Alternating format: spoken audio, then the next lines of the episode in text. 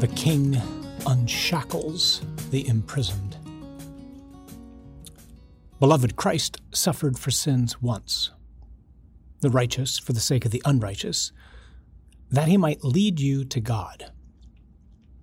Put to death in the flesh, he was brought to life in the spirit. In it, he also went to preach to the spirits in prison who had once been disobedient while God patiently waited in the days of Noah during the building of the ark, in which a few persons, eight in all, were saved through water.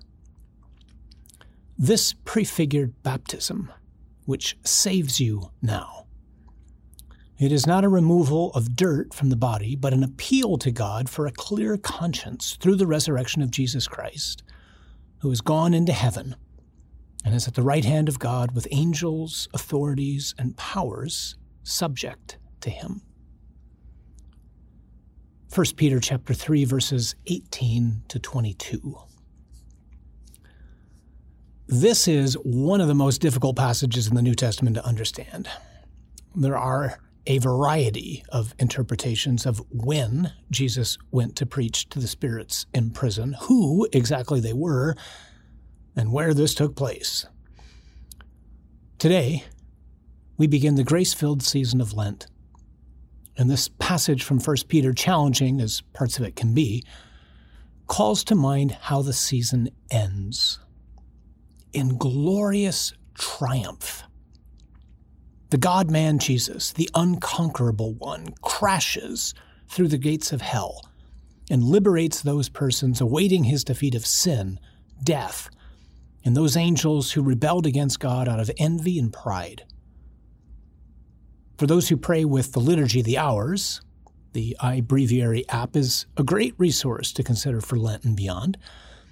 There is an excerpt from an ancient homily that is routinely named by many as a favorite passage from the early church fathers. It's found on Holy Saturday, and it's only a portion of a very very long Easter homily given by St. Epiphanius. The entire homily takes close to 45 minutes to preach. But I would imagine no one moved when this was first proclaimed. The excerpt in the Liturgy of the Hours is very good, to be sure, but there are other parts that are, well, you have to read them to understand. So, Given the reading from 1 Peter this Sunday, and given how increasingly important it is to understand that Jesus as Lord has no rival and is not nervous or anxious right now, here is a further excerpt from Epiphanius's Easter homily. It's somewhat long, but I don't apologize. It's so worth it, and there's much more I could have included. Perhaps we will revisit this when we enter Holy Week as we begin this Lenten journey together, may these words help us remember who it is we worship, why we can trust Him, and why we can be calm and at peace, no matter what the circumstances are. Now, when the luminous presence of the Master's divine retinue had arrived at the walled off, sunless, pitch black habitations of Hades, with its dens and dungeons, caves and caverns. Gabriel, the chief commander, went before all, it being his custom to bring glad tidings of joy unto men. And as befits an archangel and general, issued to the hostile powers a mighty, resounding, and lion like command, saying, Lift up your gates, O ye princes. After him cried Michael, and be ye lifted up, ye everlasting gates. Thereafter the virtues said, Stand back, ye lawless porters. Then the powers said with power, Be broken, ye unbreakable bonds. And another, Be abashed, ye inimical foes. Yet another, Be affrighted, ye lawless tyrants. And just as before the battle array of some terrible and invulnerable, all powerful, royal, trophy bearing army, a certain terror and trembling, panic and painful fear seize the enemies of an unconquerable king. Just so did it befall those in Hades at Christ's unexpected coming to the netherworld, which occurred like a sudden lightning flash from above, blinding the eyes of the hostile powers of hell as they heard certain thunderous voices bellowing and angelic hosts commanding and saying, Lift up your gates, O ye princes, lift up your gates. Do not simply open them, but lift them up from the foundations, root them out and remove them, that they may never more be shut. Lift up your gates, O ye princes, not as though the master here present is unable, even with the doors shut, to enter in at his own bidding but because as fugitive slaves he relegates to you the task of raising, removing, and shattering the everlasting gates. On which account he commands not the common lot among you, but those reckoned by you to be princes, saying, Lift up your gates, O ye princes. Princes, and not any other sort among you. For if indeed until now ye have wickedly exercised princedom, over those sleeping from the ages, yet henceforth ye shall be their princes no longer, neither of any others, but of yourselves only, yet not even of yourselves. Lift up your gates, for Christ, the heavenly door, is at hand. Make way for him that rideth into the dusky regions of hell. Lord is his name and to the Lord belong the ways out from the gates of death. Ye indeed made the entryways of death, but he is come to make the ways leading out therefrom. Wherefore, lift up your gates, O ye princes, lift them up and do not delay. Lift them up and make haste. Lift them up and do not wait. For if ye think to tarry, we shall command the same gates to be lifted up without hands of themselves, saying, Be ye lifted up, ye everlasting gates. No sooner had the hosts of heaven cried out than at once the gates were lifted up. At once the chains and bars were broken. At once the bolts fell away. At once the foundations of the prison were shaken. At once the hostile forces took flight, one running into another another tripping over the other, one shouting at the other to flee. They were terrified, shaken, astonished, dismayed, bewildered, stunned, and stupefied, confused and quivering.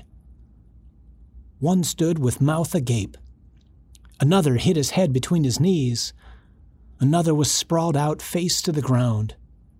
Another stood stiff as a corpse. Another was seized with terror. Another lay petrified and pale faced, while another fled further inside.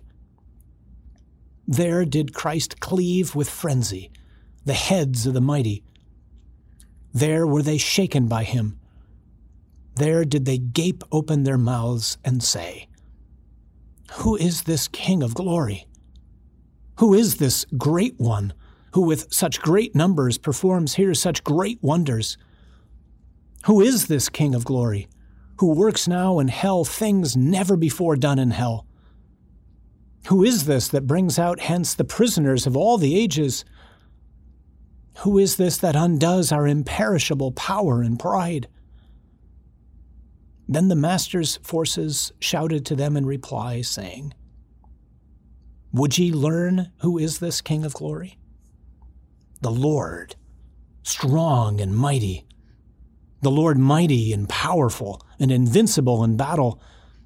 This is he who thrust you out and banished you from the vaults of heaven, O ye miserable criminal tyrants. This is he who brake the heads of your dragons in the waters of Jordan. This is he who by the cross openly put you to scorn, triumphed over you, and mortally wounded you. This is he who bound you in chains and cast you into the dark abyss. This is he who shall expel and destroy you in the eternal fire of Gehenna. So do not dally, do not tarry, but hurry, and send forth those whom until now you have cruelly swallowed up. For your dominion is now abolished, your tyranny is now ceased. Your insolence is miserably quashed. Your arrogance is brought to an end. your strength is trampled on and destroyed. When the master's forces had said these things to the hostile forces, they pressed onwards. Some of them dug up the foundations of the prison. Others pursued the hostile powers that fled from the outer chambers further in. Others went about and searched through the crevices, cells, and caverns, while still others carried prisoners to the master from various places. Some shackled the tyrant, while others unshackled the prisoners of the ages. Some gave orders, while others swiftly carried them out. Some ran before the master as he went further in, while others stood beside him as their God and victorious King.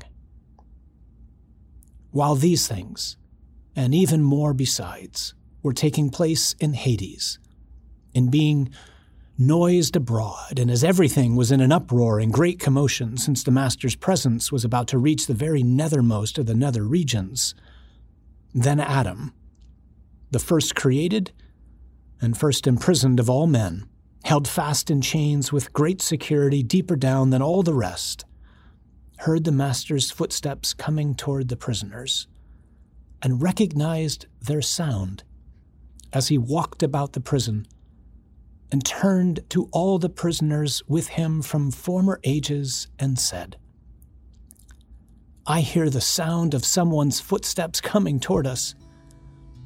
And if he has truly deigned to come unto this place, then we are free of our chains. If we should truly see him here with us, we are delivered from hell. Hello, friends. This is Mary Guilfoyle with Acts 29. Thanks so much for listening.